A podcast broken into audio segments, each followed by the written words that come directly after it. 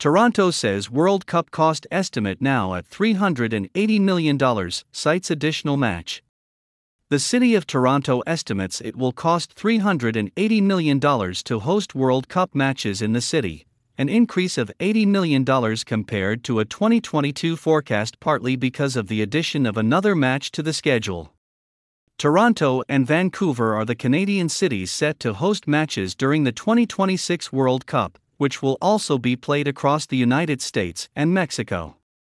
The city manager and executive director of World Cup hosting say in a report released today that city staff have been reviewing planning assumptions, cost estimates, revenue, and benefit opportunities after FIFA announced this month that Toronto had been awarded seven matches, including six group stage matches and one knockout stage contest.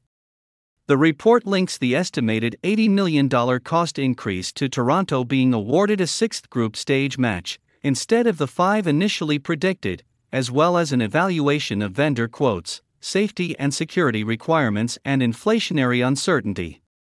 The report notes that hosting costs are expected to be shared by all levels of government and that earlier projections, based on five group stage matches, forecast that the World Cup would generate an additional $392 million in gross domestic product for Toronto.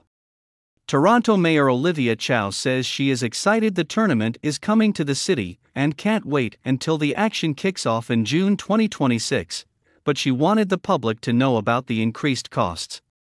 It is important that we are transparent, that we are realistic, and no one anticipated the rate of inflation of today, Ms. Chow told reporters.